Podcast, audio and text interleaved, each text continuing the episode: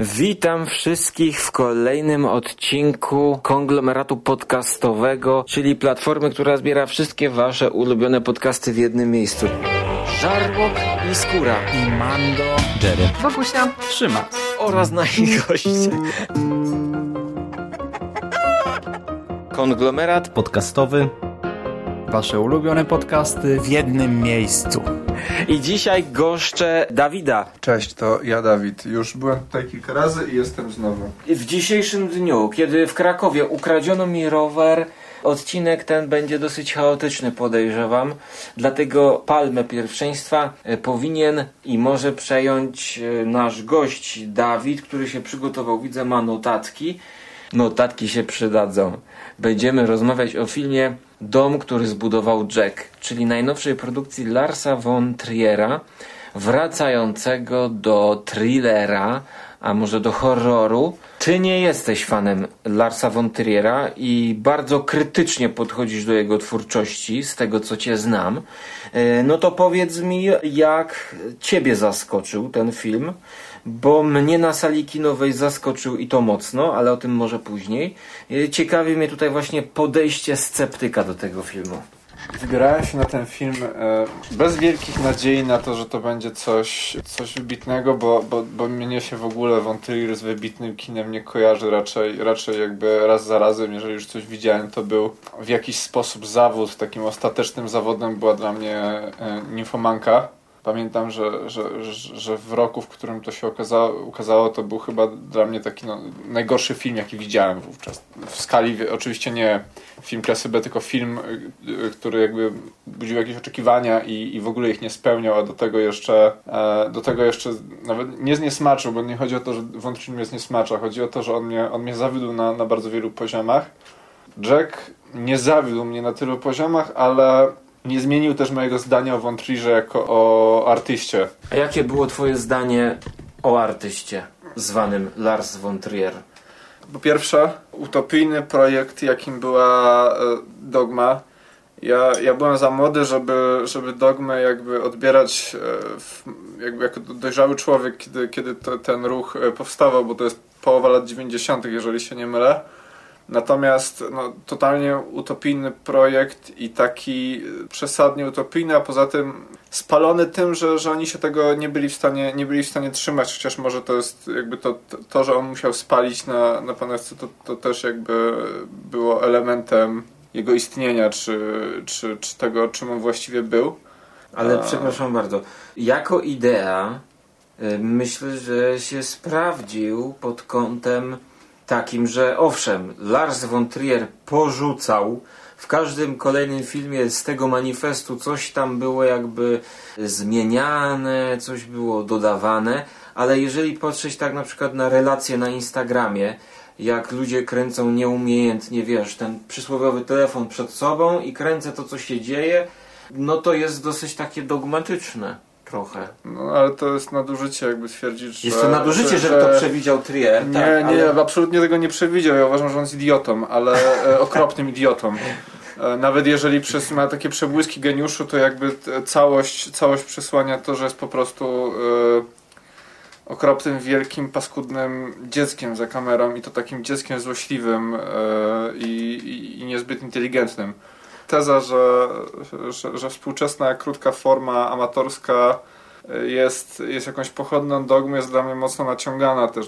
Natomiast u Von Triera jakby on z jednej strony operuje pewną formą, ale dla mnie Von Trier to jest taki reżyser, który na tyle mocno zarzuca cię treścią, że w zasadzie przestaje, mimo że forma powinna być u niego nadrzędna z wielu, z wielu, z wielu powodów moim zdaniem, to ja i tak czuję u Von Triera w jego kinie tylko, tylko treść. Treść, która mi się okropnie, okropnie nie podoba, bo jest tendencyjna. I e, jakby ja rozumiem, że, że można myśleć o reżyserze w oderwaniu od tego, kim on jest, jak się zachowuje, bo, bo to są dwie, dwie różne rzeczy. Mhm. Ale Von Trier zbytnio bił pewne poglądy w, jako element swojej osobowości artystycznej. E, i, to, I to też mnie, też mnie drażni. Nie dlatego, że jest takim tanim błaznem, Bo, bo, bo to jest inna sprawa, ale dlatego, że cały czas chce przekonać cały świat, że to właśnie on w tej swojej błazenadzie ma rację i że ostatecznie to on jest prawdziwym artystą i, i Dom, który zbudował Jack jest z mojej perspektywy już takim ostatecznym głosem reżysera, który po Nimfomance został i po tych, po tych wypowiedziach w Cannes, który był tak krytykowany, chociaż one chyba były wcześniej, on został troszeczkę zepchnięty na margines, też jakby musiał zostać jeszcze bardziej zepchnięty przy okazji całego zamieszania z, z Me Too, bo, bo to jednak jest reżyser, który, który był traumą dla, no to chociażby dla Björk, ale, ale też jakby ciężką osobą dla, dla, dla tych aktorek, z którymi na tym wczesnym etapie współpracował. Myślę, że Nicole Kidman była może bardziej przygotowana, bo miała jeszcze wcześniej jednego psychopatę ze sobą, Toma Cruise'a. Trier zrobił, e, zrobił film o kolesiu, którego droga jako, jako se, seryjnego psychopatycznego mordercy jest w zasadzie odbiciem drogi Triera jako artysty. E, o mordercy, który uważa się za artystę, o artyście totalnym przez to, o artyście, który czuje się niezrozumiany, o artyście, który mimo wszystko jest doceniony, ponieważ przez przez piekło prowadzi go sam Wergiliusz niczym, niczym Dantego i to jest już jakby ostateczna oznaka pychy ze strony von Triera. Nawet to nie, jest, to nie jest formalnie fajne, to jest pycha, to jest zwyczajna pycha. I o artyście, który opowiada o swojej przegranej tylko po to, żeby ci go było trochę żal i żebyś pomyślał, że na jakimś poziomie wygrał ze wszystkimi wokół. I, i to jest droga von Triera. To jest reżyser, który z każdym kolejnym filmem, nawet jeżeli miał już coś do powiedzenia, Troszeczkę się, troszeczkę się zapadał w ostatnich tych kilku latach, no dla mnie to może już, już od Antychrysta, zapadał się w tym swoim kinie i w tym swoim wizerunku coraz bardziej i ostatecznie chce nas przekonać, że mimo wszystko to, to on jest tą ważną postacią, że jego trzeba żałować, jego trzeba docenić. To jest jakiś taki rozpaczliwy krzyk, a poza tym to jest film, który, który też z jednej strony właśnie, bo to, dla mnie to jest taki dualizm i niemalże podwójne zaprzeczenie. To jest film, który chce z jednej strony pokazać, że wiesz, Trier przesuwa kolejne tabu. Tak. Pokażemy jak jakby pokaza- przemoc wobec kobiet e, humorystyczna, czy poważna, czy jakaś obrzydliwa już nikogo dzisiaj nie straszy, nawet mimo tego, że, że troszeczkę jakby zmienia się percepcja pewnych problemów. E, natomiast pokazuje drastyczną, drastyczną przemoc wobec dzieci, czego w kinie się nie robi, bo to, to jest wiesz, tak trochę jak, jak w grach wideo w Europie. Nie pokazuje się strzelania do dzieci, nie daje się takiej możliwości, bo, bo jest to pewne tabu kulturowe, którego nie można przekroczyć. On je przekracza w taki sposób bardzo ostry. Dosłowny i ostry, i na, pokazując też znęcanie się nad, nad martwym ciałem jednego, jednego z dziecięcych bohaterów filmu. Idzie kawałek dalej jakby autoironicznie, że, że odnosząc się do swojej, swojej wypowiedzi na temat Hitlera, kiedy kiedy mówi o architektach totalitaryzmów jak o artystach. E, I to, wiesz, ja myślałem, jak, jak to oglądałem, myślałem, no dobrze, to jest, to jest zmyślne. To jest on, on jest ironiczny, ale... Przemyślany dowcip. Właśnie nie. Nie jest przemyślany? Dla jakby, mnie bardzo. Nie, bo jakby ja von Triera, ja mam do niego jakby też ogromną antypatię, ale to on jest troszkę jak, jak taki właśnie... szowinista, delikatny, nie wiem, nie chcę używać jakichś łatek typu alt-rightowiec, czy, czy wiesz, czy taki... Megaloman. E, nie, nie, że megaloman. I ja, to, to też nie chodzi o sympatie polityczne z mojej strony e, prawo-lewo, ale on jest troszkę jak taki e, nawiedzony dzieciak, który opowiada się za jakimś tam bardzo skrajnym, populistycznym ruchem i bardzo łatwo przyjmuje pewne skrajne tezy, które nie są wcale takie proste. Trochę się z tego nabija, udaje, że wciska to w płaszczyk cynizmu, ale na, na, na takim szerszym poziomie ty widzisz, że, że to nie jest tak do końca cynizm, że, że w tym gdzieś jest część jego postawy i, i że nawet jeżeli żartuje, to on wcale tego nie robi tak umiejętnie, jakby chciał, przez co dla mnie ten film jakby o, oglądasz. Na pierwszym poziomie jest zniesmaczenie, wyjście z kina w momencie, kiedy dziecko, dziecku strzela się w głowę. No tak, jak my byliśmy w kinie, to, to ludzie wychodzili. Kilku, tak. To ludzie wychodzili, tak. Ja zresztą chciałem też o tym wspomnieć, sobie nawet zapisałem, że kupa moich znajomych, którzy, którzy lubią takie cięższe kino i von Triera kiedyś, kiedyś bardzo szanowali, mhm. zapytani o to, czy wybra- wybiorą się na Jacka, powiedzieli, że, że nie, że oni sobie to odpuszczą, że oni już jakby, oni nawet nie tyle, że bojkotują, co ich reakcja na von Triera dzisiejszego jest taka, że oni chcą o nim zapomnieć, że to jest reżyser, który jest dla nich absolutnie spalony i oni nie mają ochoty oglądać jego filmu. Ale dlaczego jest spalony? Przez... Myślę, że Nimfomanka i Antychryst tak, tak bardzo zantagonizowały ludzi do, do von Triera. No ja go po Antychryście wręcz pokochałem. Znaczy nie Triera, bo ja do Triera mam taki ambiwalentny stosunek, że w zależności od filmu postrzegam go jakby w danym momencie. Ale że Antychryst aż tak źle, no to nie wiem. No, dla mnie Antychryst i Dom, który zbudował Jack, no to są z jego ostatniej twórczości rzeczy, które najbardziej mnie interesują i najbardziej zafascynowały. No ale zostawmy może przeszłość Triera i skupmy się na samym em, domu, który zbudował Jack. Ty byś się skupił. Właśnie Czy ja, nie chcesz się skupiać jeszcze na samym filmie? Ja bym się skupił na filmie, bo, bo ja też jakby... Dla mnie Jack jest też takim trochę...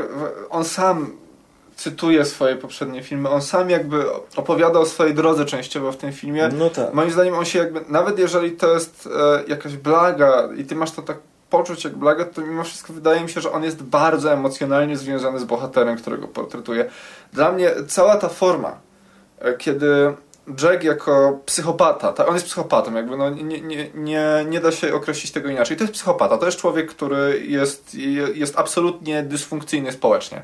Tak, wiele natręstw, ma nerwic. Nawet nie chodzi o, o nerwicę, chodzi o jakby cały jego mindset. On nie nadaje się do życia w społeczeństwie, jest dla niego zagrożeniem. On zaczyna się, ta jego droga jako mordercy, od, znaczy my to tak widzimy, od impulsu. E, oczywiście to niekoniecznie, bo jak, początek jego drogi jako mordercy, tak, bo, bo, bo, bo były te, też te sceny, gdzie on odcina nóżkę kaczce jako dziecko, tak, że jest jakby proste zobrazowanie tego, że on nie ma empatii żadnej. Mm-hmm. I przekracza kolejne granice. Przekracza kolejne granice, to jest, to jest, wiesz, to jest to, to jest to, na czym jakby e, budował się, budowała się ta błędna interpretacja tezy niczego o nadczłowieku, na której wyrosły totalitaryzmy i, i, i wydarzenia takie jak Holokaust de facto, bo, bo to też jest jakby... Holokaust nie był niczym innym jak e, mieszanką nienawiści i niesamowitej ludzkiej pychy. O, ogromnej pychy jakby, która, która kazała komuś myśleć, że jest lepszy od innych, nie? E, a podobnie działa psychopata, psychopata, psychopatyczny morderca. On się stawia nad innymi. On myśli, że przekraczając granice robi coś bardzo ważnego, on się odcina od człowieczeństwa, bo czuje się lepszy niż ludzie, no tak. e, bo jest kimś większym. E, w trakcie tego, jak posuwa się akcja, on jakby od, nawet odrywa się od swoich natręstw, ale on się już tak bardzo zatraca w tym mordowaniu, że przy, jakby już nie, nawet nie chodzi o to, że zostaje złapany w jakiś tam prosty sposób. On już myśli tylko w kategorii morderstwa. On jest odklejony od, od życia jakiegokolwiek. I on przede wszystkim porzuca ideę, która mu towarzyszyła. Ideą tą jest budowa domu, tak? Który, tytułowego domu. Your house is a fine little house, Jack. Are you allowed to speak along the way? I was thinking there might be rules. Let me put it this way. Very few make it all the way without uttering a word. Tak, z którym on sobie nie może, nie może poradzić, który te, to dom... był jakimś takim naczelnym punktem w jego myśleniu, bo tak naprawdę to mordowanie było z jego perspektywy spełnianiem zachcianek, czy jakiejś tam potrzeby niemalże seksualnej, a budowanie domu było nadrzędną ideą, która stała za całym jego życiem. I on to budowanie domu w pewnym momencie porzuca na rzecz właśnie przekraczania, przekraczania kolejnych granic i zatracania się w swoim szaleństwie. I dla mnie to jest perfekcyjna alegoria tego, jak toczy się kariera von Trier'a. To akurat, no czekaj. Dla, dla mnie... mnie on odjeżdża jakby, nawet jeżeli tym domem byłaby jakaś forma, którą chciał wypracować, którą zaczynał współtworząc manifest Dogmy, on w swoim, w tym jak bardzo jakby zatraca się w, w pewnych wykrętach, które sobie, w wykrętach, w pewnych odjazdach swoich, on, on się zatraca. On, on odpływa i on jakby coraz bardziej, coraz bardziej zatraca się w swojej twórczości, jaka by ona nie była, i wie, że musi przegrać. Nawet godzi się z tą przegraną, bo wie, że zrobił coś, co chciał, coś dużego. Kurczę blade, powiedziałeś... Dla mnie, dla mnie to jest jakby zamknięcie drogi artystycznej Trier'a, który spadnie na dno piekła. No powiedziałeś trochę... Ale ten spadek na dno piekła, tak samo jak w przypadku Jacka, tak samo w przypadku Trier'a, on nie jest wyrazem pokory. On jest wyrazem pychy, która idzie za nim do samego, samego końca. Niesamowitej, nieskończonej pychy.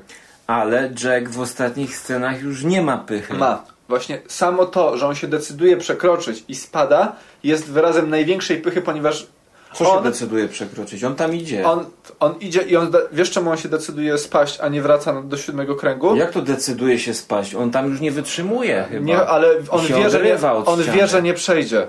On doskonale wie, że nie przejdzie. On nie jest idiotą.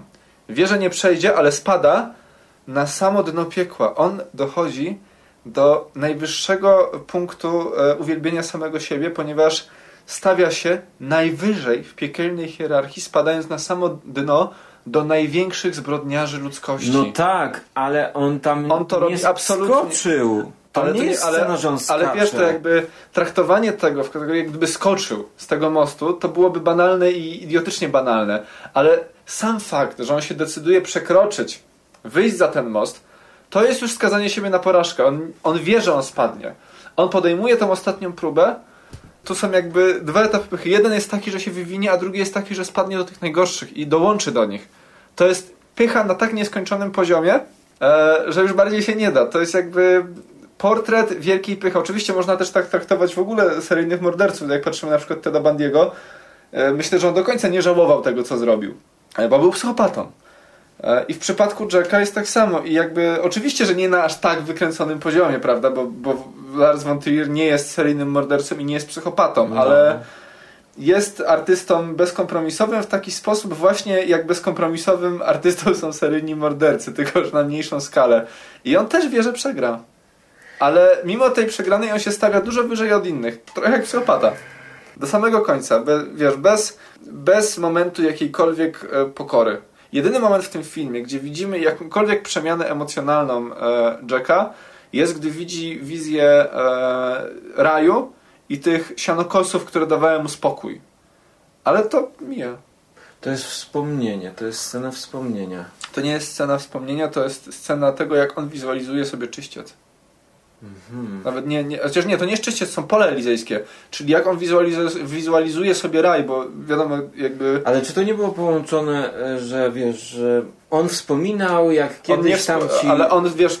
I potem było to zdjęcie z kaczką? On, on wspominał sianokosy jako, i on opowiadał o tym, że jego to uspokaja, po czym będąc już z Wergiliuszem niemalże na końcu drogi, widzi przez okno te sianokosy takie jakby hiper yy, surrealistyczne, bo ty, on, to jest kilkunastu tych gości, oni w nieskończoną przestrzeń te sianokosy uprawiają.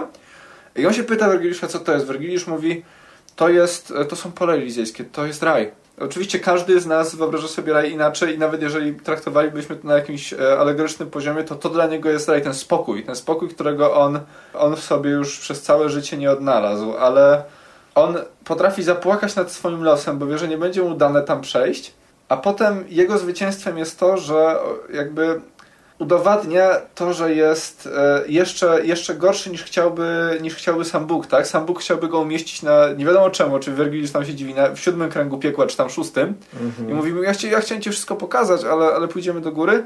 A on decyduje się przejść, bo może. I decyduje, znaczy nie decyduje się spaść, ale raczej wie, że spadnie. Wie, do czego prowadzi ta droga. On, on się wywyższa do samego końca. Nawet przed, przed Bogiem, oczywiście tam jakby alegorycznie traktowanym, i tym swoim przewodnikiem, którego, którego stamtąd wyciągnął. No ale każdy artysta w jakiś sposób jest pyszny, że w ogóle tworzy i pokazuje to ludziom innym. I chce skupić uwagę na sobie.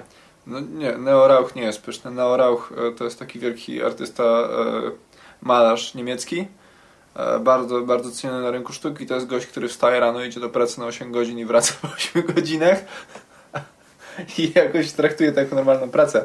Mamy też reżyserów wyrobników, mamy reżyserów, którzy kochają to, co robią, jak, jak nie wiem, nawet jak, mu się, jak, jak Andersonowi na przykład potnie się noga, to on widać, że on po prostu jest, jest fanboyem, on kocha to, co robi. Mamy artystów, którzy skupiają się na swojej sztuce, są, są pyszni, ale przede wszystkim to zatracają się w tym, co kochają robić i, i jakby efektem ubocznym jest to, że dają tą radość ludziom w postaci dobrego kina, albo mniej dobrego, ale odpowiadającego komuś. A Von Trier dla mnie jest takim artystą, który bardziej chce, chce wszystkim wokół coś udowodnić, może nawet udowodnić, jak wielkim jest artystą, przekraczając właśnie kolejne tabu i, i jakby i grając na nosie wszystkim wokół, a, a dla mnie to jest taka, ta, taka gra nie warta świeczki. Ja nie czuję tego, że, że to jest wielkie. Ja nie czuję tego, że on... Wiesz, to jest troszkę tak. Wychodzi para na scenę. Wychodzi mężczyzna i kobieta na scenę i mężczyzna nagle z całej siły uderza tą kobietę tak, że ona traci przytomność i oczekuje, że wszyscy będą mu bili brawo, bo przekroczył pewne granice i jakby jest... odważył się na coś, na co nikt się nie odważył. No ale... I to, wiesz, z jednej strony...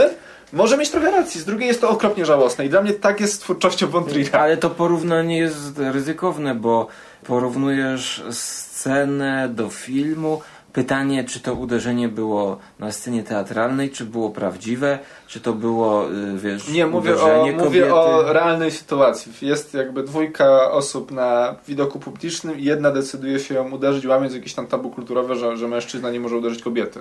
To porównanie ja, ja, ja nie czaję, bo yy, no jeżeli bo, nawet coś takiego, on łamie, jeżeli on łamie zabija tabu? Dziecko, no to już nie pierwszy raz było to, powiedzmy, pokazane zabicie dziecka. Pytanie jest jakby, no nie wiem, po co to robi? No bo to... Dla mnie po to, żeby y, powiedzieć ludziom, patrzcie, ja mogłem to zrobić, a teraz bijcie mi brawo. Nie, wydaje Dla mnie się. Jego twórczość jest bezcelowa. Powiem ci, że jak nie ma żadnej, żadnej przestrzeni. Jak wyszedłeś z kina, to mam wrażenie, że byłeś bardziej pozytywnie nastawiony do tego filmu. No niekoniecznie, ja się bardzo zastanawiałem nad, nad tym, czy on... Jakbym traktował te wszystkie sceny, nawet te sceny mordów na dzieciach, tak cringe'owo, nie? Ta, ta, tak... Y...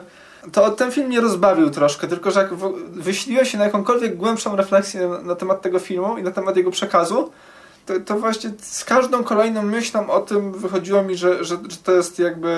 Powiedzieć przerost formy nad treścią, to, to powiedzieć nic. Bardziej, bardziej chodzi o to, że to jest takie, taka popisuwa. Taki, o, troszkę taki dzieciak, który się popisuje. A nie ma nic do powiedzenia. Nic absolutnie ciekawego ten film, moim zdaniem, nie ma do powiedzenia. Nic. No to ja muszę bronić teraz. Popisuwa, ale popisuwa. Zgodzę się, że on zaczyna od tej konwencji thrillera, wychodzi od niej i w połowie zaczyna kombinować i dla, popisywać dla, dla mnie trochę. Ta scena, znaczy dla mnie już od e, uderzenia Umy Thurman, która jest po prostu gadatliwą kwoką, czyli jak większość kobiet w tym filmie w zasadzie jest taką postacią, której my mamy nie lubić. Żały, to, to mi się też taki szowinizm nie, nie podoba. Jakby, oczywiście patrzymy na to oczami Jacka, który jest szowinistą i psychopatą.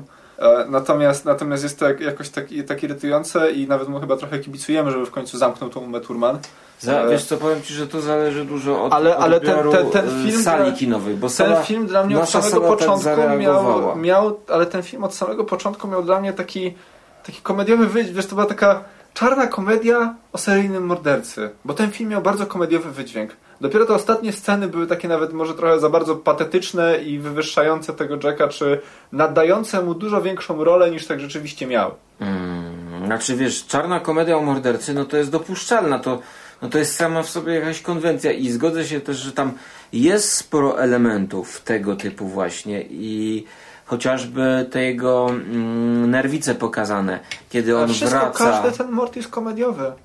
Absolutnie każdy. No wiesz, wiesz samo to jak nawet z tymi dziećmi. On najpierw gra takiego bardzo nie, dobrego nie. ojca, a potem mamy scenę, jak, jak poluje na nich, ale tak zaraz, nie, jak oni spieprzają przed nim. Mi tam brakowało tylko śmiechu z ofu. Śmiech z ofu miałeś z sali kinowej, bo trochę ludzi chyba wtedy coś tam, wiesz, prychnęło. Ale ja nie miałem takiego odczucia. Dla mnie to jest po prostu czysty efekt kontrastu, ym, mocnego kontrastu rzeczywistości mordercy, który wciela się w dobrego ojca, żeby, wiesz, tą kobietę zwabić i nagle jest bach. On pokazuje ale, pazury. Ale słuchaj, nie pokazuje pazurów. Jest kontrast. Ale patrz, jaka jest ta bohaterka. Ta bohaterka jest idiotką, skończoną idiotką. I jakby, tak jak mówię, wątpię, wszystkie kobiety w tym filmie potraktują jak skończone idiotki. Ale czemu jest idiotką? Że idzie z dziećmi i zaufała chłopu? Tam jest cięcie i ta cała sekwencja jest pokazana tak, jak my nie wiemy, jaka była między nimi relacja. Jak on ją zwabił, co on zrobił. A dlaczego nie wiemy?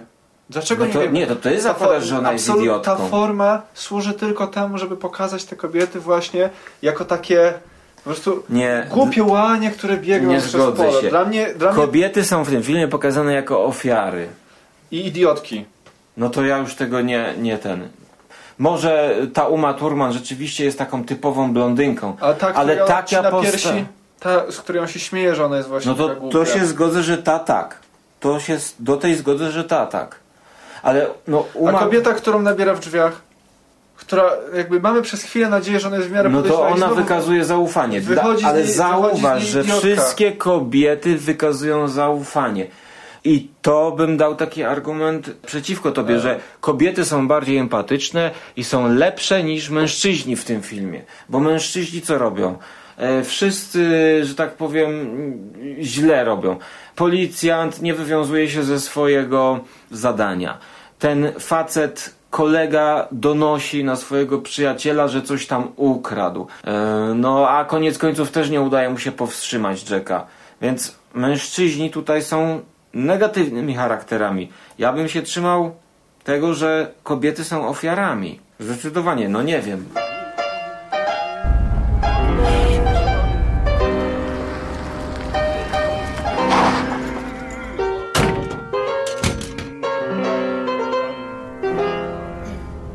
Oops, that was maybe a mistake. What was maybe a mistake? Me getting in this car with you. You might as well be a serial killer. Sorry, but you do kind of look like one. Znaczy ja, ja miałem przez cały seans absolutnie wrażenie, że już abstrahując od tego, że kobiety funkcjonowały jako, jako ofiarą, głównie też tych kobietach opowiadał, e, one były tak, tak wielopoziomowo deprecjonowane i, e, i pokazane jako właśnie zbyt ufne i naiwne i wręcz głupie, e, aż do momentu, w którym pojawiły się jakby dwie bohaterki, tak, ta, której on odcina pierś i Uma Thurman jakby wyraźnie są idiotkami, bo cała forma tego filmu wskazuje na to, że one są albo tak uparte, albo finalnie tak naiwne, albo tak ta właśnie dobra matka dwóch synów, jakieś totalnie łatwowierne, a, a Jack też jakby dowiadujemy się od nim, że jest świetnym aktorem, jakby udaje uśmiech, tak, i udaje w ogóle lepszego, ale to zakłada, dlaczego zakładać, że każda ofiara jest głupia, czy że jest zła, no to bo ten, ten film, jakby te tezy Jacka też są takie, że on sam jakby cały, cały ten film służy temu, żeby nam też pokazać, że on miał niesamowite szczęście do sytuacji. Jako, bo jakby no też ten film był tak, tak reklamowany i te, te, te reklamy tego filmu też jakby wbiłbym w konwencję, że to jest morderca, któremu praktycznie do samego końca wszystko się udaje. Tak jak po prostu leci mu jak spłatka.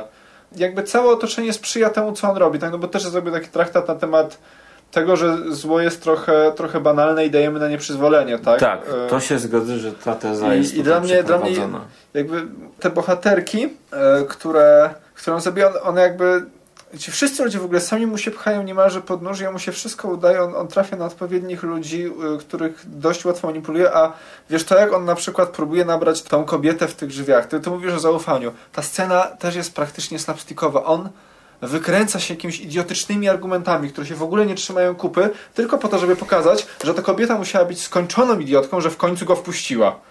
Po tym całym jego monologu, który, czy tam tym dialogu, który oni nawiązali, gdzie on po prostu leciał, wiesz, leciał z kłamstwa na kłamstwie i to one były, te, te, cały ten jego, ta jego wypowiedź, to, to, ta jego próba przekonania i że jest policjantem była tak naciągana, żebyś nie widział, że ona jest niesamowicie naciągana. To, że on e, jest taka napięta sytuacja, Uma Thurman cały czas e, daje mu coraz większe zaufanie, też jest strasznie naciągane. No, z tą kobietą e, na tym polowaniu to, to, to się zgodzę, że to nie było tak oczywiste, bo nie znamy w ogóle ich relacji. Mamy tą bohaterkę, która jest, która jest idiotką, ona w, według niego, tak? Ona w końcu dochodzi, że coś z nim jest, jest nie tak, ale kiedy? Kiedy on jej mówi, że zabija i ona cudem, będąc tak głupia, dochodzi do tego, że skoro on już jej powiedział, to nie żartował.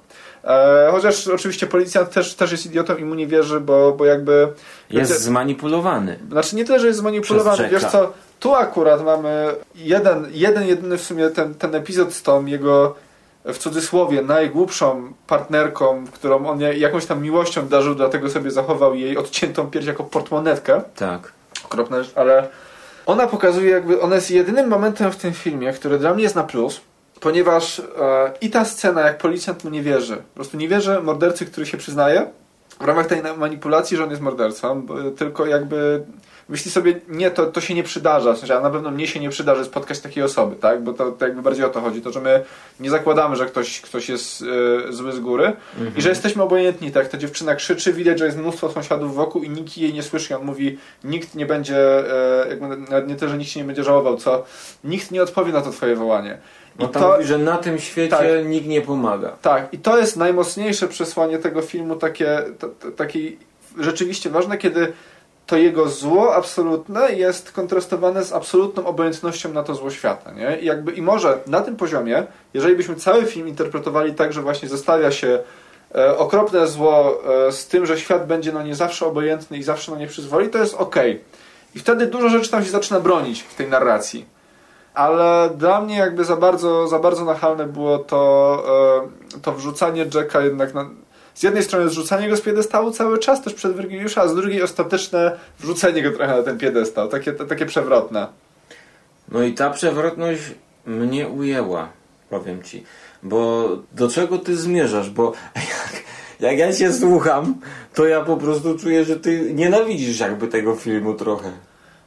Nie, ja, ja uważam, że jakby sam film jako film, jeżeli, jeżeli nie przeszkadza ci to, że ktoś tam, wiesz, że łamie się pewne tabu jakieś kulturowe związane z przemocą, to jest to całkiem przyjemny filmidełko, bo, to bo jest tak... to, dla mnie to jest komedia, czarna, zwykła czarna komedia. Oj, powiem ci, że to zależy chyba też od nastawienia. To jest trochę tak jak z braćmi Coen, o których będziemy rozmawiać w następnym odcinku, że bracia Coen, pokazując przemoc, pokazują ją w dosyć chłodny sposób. Sami w wywiadach mówią, że oni na pokazach publicznych widzą, że jest część ludzi, która na przemoc reaguje śmiechem, a druga część reaguje po prostu ciszą, przerażeniem i strachem. I właśnie taka ich dziennikarska obiektywność, taka chłód przedstawiania tego zła, na przykład to nie jest kraj dla starych ludzi, powoduje właśnie ten kontrast. I ten kontrast ja miałem tutaj chociażby w scenie właśnie tego mordowania. Że ludzie, wiesz, tak jakby odreagować chcieli, kiedy dziecko jest zabijane, i tak prychali śmiechem, co niektórzy. Yy, a niektórzy wychodzili. I to jest właśnie to, co ja tutaj czułem, że tego wcześniej u, nie widziałem u Larsa von Triera, bo jak on w Idiotach pokazywał gołe tyłki, to tam nie było żadnej głębi, nie? Tylko szokowanie jakieś i wprost ta dogma zrobiona. Dlatego ten film akurat mnie ujął. No a jaka jest twoja konkluzja w kwestii tego, czy to jest... No bo tutaj jakby mm, nie masz zarzutów do roboty filmowej. Do formy absol- jakby absolutnie... Formalnie ten film ma bardzo dużo plusów. Jakby mnie niesamowicie ujęła ta podróż przez, przez piekło. Nie te sceny C G I, ale to, że oni potrafili nagle wrzucić fragment z jakiejś kamerki GoPro w jakimś tym... Zabawa bardzo, formą. Bardzo fajna zabawa formą i, i w ogóle jeżeli chodzi o realizację tego filmu, to on był zrealizowany perfekcyjnie. Aktorsko obłędnie. Aktorsko doskonale. Jakby ten, ten film, e, właśnie to jest to, z czym miałem problem w Trierze, że u niego forma jest bardzo istotna i ta forma jest świetna. Tylko te filmy są tak bardzo napakowane e, tym, tą, tą treścią, czy tym, tym znaczeniem, że mnie to znaczenie przytłacza, tak jak tutaj trochę, trochę zdegustowało, albo jakbym się oderwał od tego, jak bardzo on chce mi przekazać jakąś wielką prawdę o świecie i życiu, a nie potrafi się niestety od tego oderwać, bo on jest strasznie dydaktyczny w tych swoich filmach. Ale w tym się... akurat filmie nie to jest chyba dydaktyczny. Dla mnie jest okropnie dydaktyczny właśnie. Ale to co ci tutaj chciał wytłumaczyć? E... Chciał mi wytłumaczyć istotę zła i, i jakby troszeczkę usprawiedliwić umysł psychopaty. To, to jak, wiesz, porozmawiać o sztuce jako o czymś, co jest ponadludzkie. E... Tylko, że dla mnie jakby on się, on się wziął za ogromny temat, bardzo ciężki, nie, niejednoznaczny i jednak się na nim wyłożył. Dla mnie na bazie takiej postmodernistycznej gry to ten film się sprawdził o tyle, że jakby cały czas miałem świadomość, że to jest film, pomimo, że to jest gra z konwencją cały czas, bo Lars von Trier scalił tutaj e, bardzo realistyczną narrację początkową z wręcz YouTube'owym montażem w środku filmu, gdzie on zamiast pokazywać coś kamerą, to wkleja po prostu jakiś screenshot z Wikipedii na czarnym tle, nie bacząc na różnice formatów, niedopasowanie kadru. To jest tak jakby, wiesz, gimnazjalista prezentację w PowerPoincie trochę robił. No tak, to jest, to jest też dosyć, dosyć specyficzne, te jego wtręty narracyjne, które są jakby poza filmem, nie? No bo tak. One są taki, ta, takim, jak, jakbyś nagle wy... masz film i wychodzisz poza film, kiedy, kiedy reżyser ci coś pokazuje. Tak, i wykład Larsa von Triera. Tak, tak, tak, tak. I ty czujesz, że to nie jest tak, że jakby na, nawet, że to, mimo tego, że to jest wepchnięte w usta tego Jacka, to to jest coś, coś poza fabułą, tak? tak. Coś po, poza... Chociaż no to się, to też ten film się dzieje jakby na zasadzie wspomnień i, i opowieści, a, a jakby cała, cała akcja odbywa się w trakcie podróży Jacka przez piekło, nie? Tak, narracja z ofu, bardzo taka spokojna i delikatna, i dopiero potem się okazuje, że ten Wergiliusz to jest... No chociaż od początku jest nazwany Wer. Tak, tak. Ale też... Yy, znaczy nie ma ale, nie ma ale. I ja powiem tak, że no mnie poruszył ten film rzadko kiedy, tak poruszały mnie filmy. To jest, że tak powiem, wynik jakiegoś mojego chyba postrzegania rzeczywistości, że utożsamiam się, bardzo utożsamiłem się z, z tym psychopatą i mordercą. Wydaje mi się, że można postrzegać ten film na dwóch płaszczyznach. O. Myślę, że można postrzegać ten film na dwóch płaszczyznach. Jedna to jest taka, że rzeczywiście to jest Lars von Trier, to jest Jack, a druga to jest taka, że Jack to jest po części każdy z nas, który jest wprowadzony w jakąś taką rzeczywistość, której nie ogarnia. Rozmawialiśmy po kinie, że zauważyliśmy, że tak naprawdę nie są pokazane motywacje Jacka. Czyli ta jego psychoza i ta chęć do mordowania, ona jest jakby, powiedzmy, no nie wiem, jakby przez Boga mu wręcz dana. Nie, I on jest jakby nie, wiesz fatalistą co, trochę. On jest fatalistą, ale jakbyś sobie to akurat von Trier odrobił pracę domową. No. Bo znaczy, naturalnie, że w większości przypadków e, tych rzeczywistych, złapanych seryjnych morderców, tak bo znamy tych, tych, tych, którzy zostali złapani, tylko oni zostali jakoś tam przebadani czy zanalizowani. Często właśnie te ich przyczyny zła, te, tego zła, które u nich po, po, powstało. Znaczy mówi się o tym, że o, być może mózg psychopaty troszkę inaczej działa, bo coś tam nie funkcjonuje w płacie czołowym i tak dalej. Są takie, są, oczywiście, że są badania... Też neurologiczne badania. Tak, neurologiczne badania, które starają się wytłumaczyć właśnie, co może nie funkcjonować. Jak z taką tezą się spotkałem w jakimś filmie dokumentalnym, że, jakby, że to zawsze jest składowa pewnych wydarzeń i ukształtowania takiej osoby z pewnymi uwarunkowaniami właśnie e, neurologicznymi. Jakby nie dojdziemy oczywiście do tego, bo to ja, ja nie jestem żadnym, żadnym specjalistą w tej dziedzinie i tylko, tylko powielam jakieś tezy, które zasłyszałem. Natomiast to zło, jak się tak analizuje właśnie to, to, to co, co robi, jakby skąd się wywodzili ci seryjni mordercy z Tedem Bundy na czele, często jest takie banalne. Ono przychodzi właśnie w taki banalny sposób i, i to nie jest tak, że oni mieli jakieś motywacje wielkie. Mhm. To jest jakby ten moment, kiedy ich umysł przekroczył jakąś taką granicę, której my jeszcze nie potrafimy dokładnie wyznaczyć, potrafimy tylko opisać, że to jakby jakie są symptomy tego przekroczenia tej granicy, gdzie oni nie czuli, że, że zabijanie innych osób jest czymś złym, ponieważ no, właśnie to jest trochę tak no, e, z tym nadczłowiekiem niczego. Po prostu czuli się, czuli się lepsi, czuli się, jakby, czuli się bardziej świadomi, a oprócz tego sam akt zaspokajał ich e, takie fizyczne potrzeby. Mówi się o tym, że to, to morderstwo, że oni jak, to działa jak uzależnienie. Tak sam Jack o tym opowiada w tej alegorii latarni. Że on jest coraz bardziej przytłoczony e, tym, co zrobił, więc w ramach te, i, i tym, co się stało, więc w ramach takiej kulminacji kolejnej tej pustki po tym, że, że już nie ma kontroli, tak? Bo to, to często chodzi o poczucie kontroli nad drugą osobą. Dochodzi przez depresję do agresji i do kolejnego mordu. I tak w kółko, i tak w kółko. I to też jest bardzo dobrze opisany mechanizm na przykładzie właśnie kilku, kilku z tych słynnych medialnych, seryjnych morderców. Więc tutaj jakby ja nie szukałbym pytania o, o motywację, bo to jest też pierwszoosobowa narracja Jacka, który jest kłamcą. On jest kłamcą, on jest socjopatą, więc no, nie, nie, tak, można, nie tak. można oczekiwać, że on nam zdradzi jakieś, jakieś wydarzenie z jego... On bardzo mało nam mówi o dzieciństwie i mówi, że ono było w zasadzie normalne, ale wiesz, Ted Bundy, i to może też jest jakiś, jakiś klucz, też opowiadał wszystkim, że miał piękne dzieciństwo, normalne i dla niego jego dzieciństwo było idylliczne, mimo że w wywiadach z jego rodzicami potem wychodziło, że wcale takie idylliczne nie było hmm. i miał duże problemy z rówieśnikami. Więc widzisz, dla mnie akurat to To jest wyraz tego, że von Trier odrobił pracę domową na temat seryjnych morderców. I rzeczywiście sportretował osobę, która mimo tego, że jest bardziej e, symbolem, czy też al, jakimś tam aliasem, e, czy jakimś uniwersalnym, seryjnym mordercą everymanem, że tak to ujmę. No właśnie, do tego zmierzałem. Tak, to, to on jednak to poskładał z, z rzeczywistych historii. I, i, wiesz, i, i dlatego, choć, tylko dlatego w Jacka jako w psychopatę można uwierzyć. I feel like screaming. I definitely think that you should. Nobody wants the help! No właśnie, to jest też dobre w tym filmie, że można w niego uwierzyć, że naprawdę może nie tyle co boję się jego, ale rozumiem tego psychopatę jakby trochę. Ja pod koniec filmu jakby dla mnie jest to oczywiste, że on się coraz bardziej będzie zatracał i kolejne mordy będą przekraczaniem kolejnych granic. A to dziecko, a to potem wiesz zamrożenie kilku ludzi i zbudowanie tego, tego domu. I, i, i już w ogóle kompletny obłęd, odlot. To jest materiał, który mógłby być na jakiś B-klasowy film nakręcony, nie wiem, w latach osiemdziesiątych. Jest to materiał na t- taki absurdalny. Tutaj jeszcze wracając do tej metafory, on miał za zadanie zbudować dom. I tu kolejna metafora, że no, każdy z nas tam buduje jakiś dom.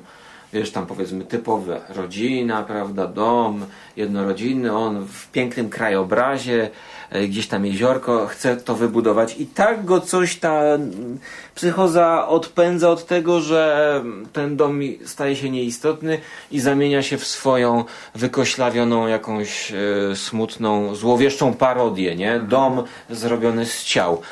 Mnie się to podoba, choć jak o tym opowiadam, jak o tym opowiadam i jak słuchałem innych recenzentów, to nie wyobrażałem sobie, że to pójdzie, że to zostanie zrobione w taki no, specyficzny sposób. No, rzadko kiedy w kinie jest, to jest takie połączenie wykładu z thrillerem. To jest tak jakby stał obok mnie gdzieś profesor i trochę też może łopatologicznie czy przekornie, bo to śmieszne są czasami te wstawki, jak na przykład pokazują Oświęcim. No, no to jest, to jest coś, czego jeszcze wiesz, że nie doświadczyłem, że mnie się chce śmiać, jak pokazują zdjęcia z Oświęcimia.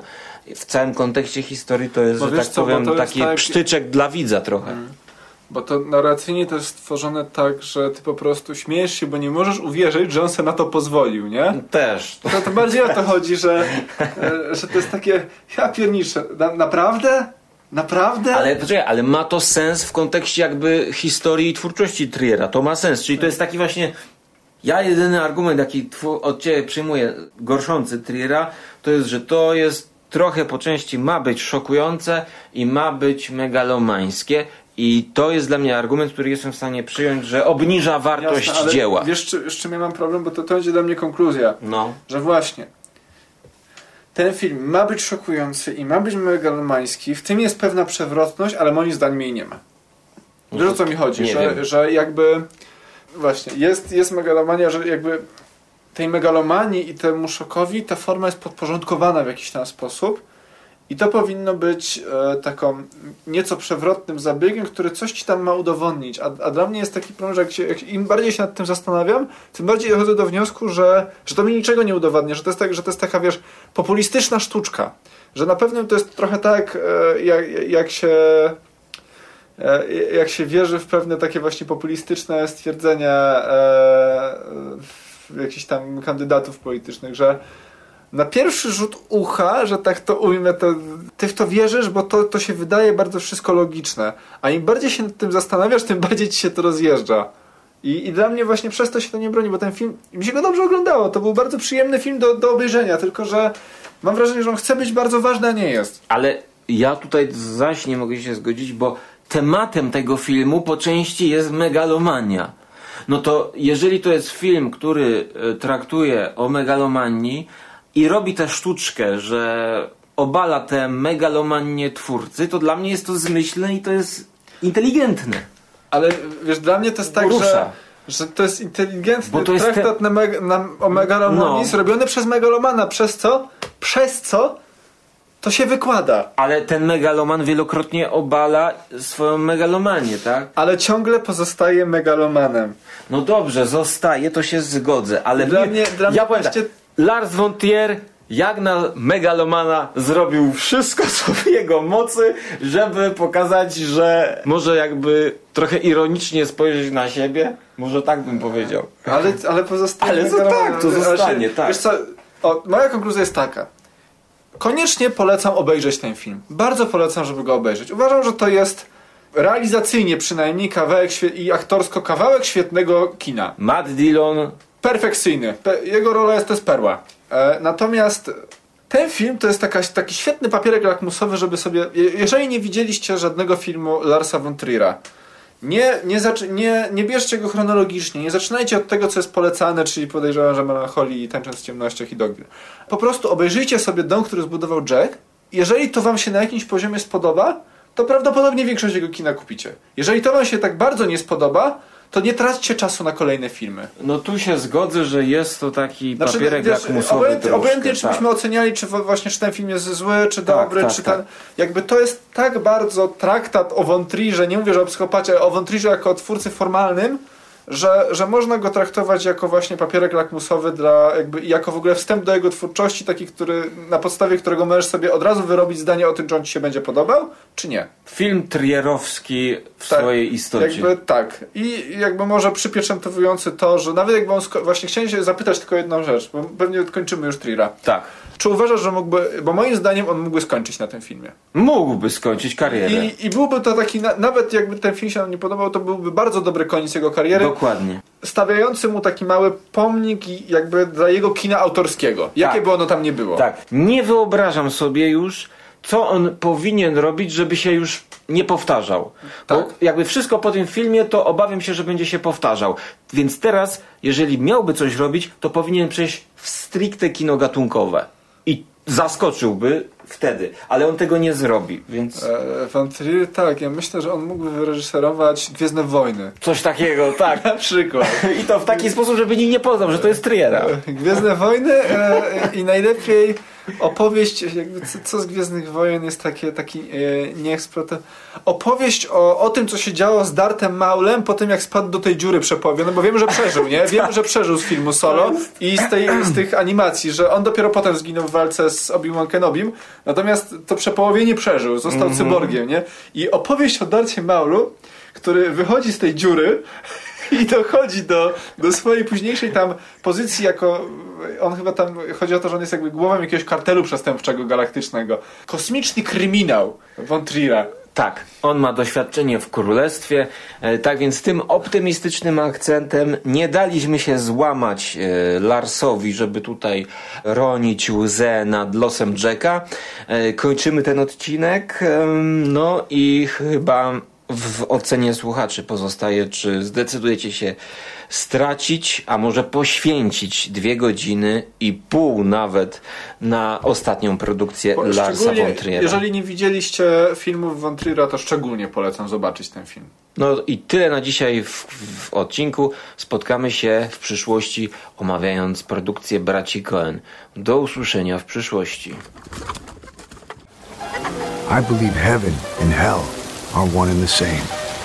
The soul belongs to heaven and the body to hell.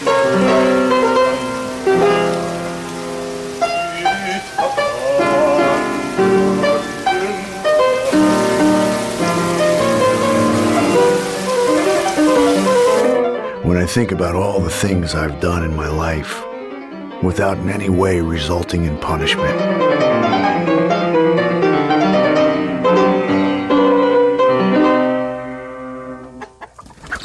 coś powiedzieć, że żegnasz. Na pewno zobaczymy się w przyszłości, ale dla nas to będzie już przeszłość. Tak.